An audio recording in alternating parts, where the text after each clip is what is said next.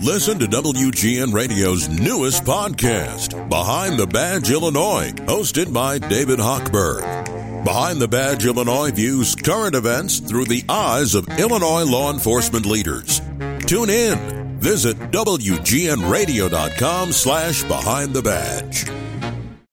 It's one of those things you, you hate when the bill comes, but man, you're so happy when you need it. Car insurance, auto insurance. It's up by 26%. Shannon Martin is with us, a Bankrate analyst. Up 26%. Is that across the board? What's the deal, Shannon? That's excuse me. That's right. Twenty six percent is the national increase. The average cost of full coverage car insurance in America right now is two thousand five hundred and forty three dollars. Oh my gosh! And of course, that varies whether you live in a big city or a small town. And uh, but if the average is twenty five hundred and forty three dollars for one vehicle, um, that is the cost for a family policy. So it's two drivers um, and one vehicle. Mm-hmm. Okay. Uh, what's the what's the reason? Why has car insurance gone up so much? It's a series of events that happen in a short period of time. Um, with inflation raising the cost of vehicle parts and Medicare medical supplies, there's also a 10% increase in car crash fatalities, more extreme weather claims, higher labor costs. So all these things rolled together create a higher insurance rate for all of us because insurance premiums are reactionary. And are teens still the most? And I say that we pay for because mm-hmm. Uh, most most parents are paying for that policy when they've got a teen driver in their house. That's right. Out of all of the life event changes that occur, adding a teen driver to your policy um, has the biggest impact. For example, in Chicago, to add a teen driver to your policy would increase your rate by three thousand one hundred and fifty nine dollars. Wow! Wow! I'm glad mine is 22 now and he's got his own car insurance because that's a lot of money. And if you have a couple kids and then if they get into a fender bender, um, you know, you, a lot of people contemplate whether they even want to turn it into insurance because, you know, the rate's just going to go higher. It is very expensive. I've heard of a lot of parents of teenagers now make it a stipulation that their children have a grade point average of 3.0 or higher in order to acquire their driver's license because you get that good student discount. That and driver training will definitely help lower some of these costs, but they are very expensive right when you add them to your policy. So, grade point average and sending your kids to like a safety driver's class will help bring that price down. What else will bring down the price of car insurance for us?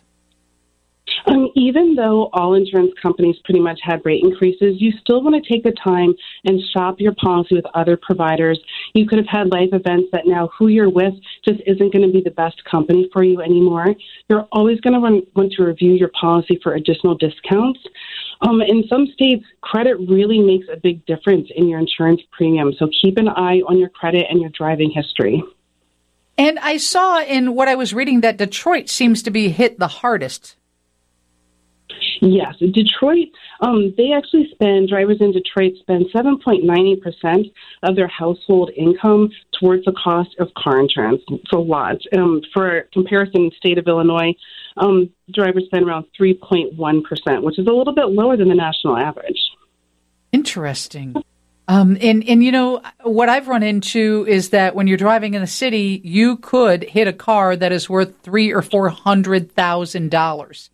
Does that factor into this? Because that's kind of new on my radar where, you know, it used to be that it would be you know, medical issues related to a car accident. Now replacing the car could be a quarter million dollars.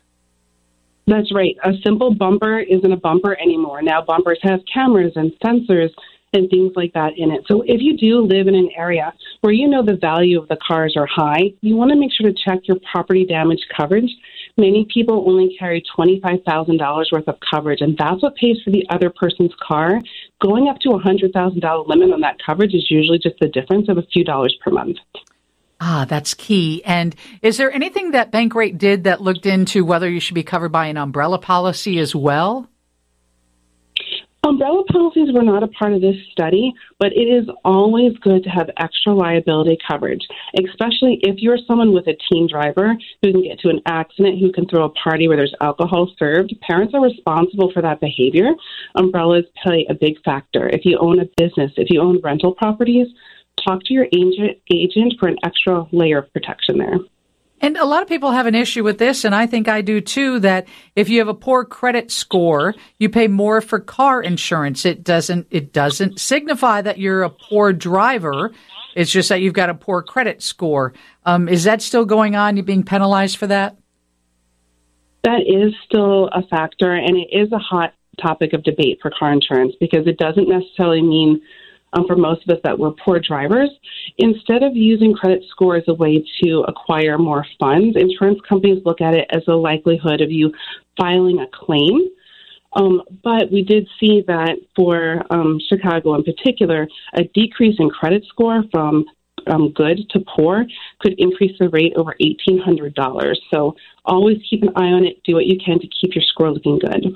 So you already have poor credit and it's going to cost you more, which puts you back in the poorhouse, which doesn't seem to make any sense. What other right. stats do you have that are specific to Chicago that you could share with us? Absolutely. Um, a DUI, aside from adding a teen driver, um, DUIs have the next biggest impact to your rate. You'd see your rate increase on average about more than $2,000 a year. And then having an accident would be an increase of $1,100 a year.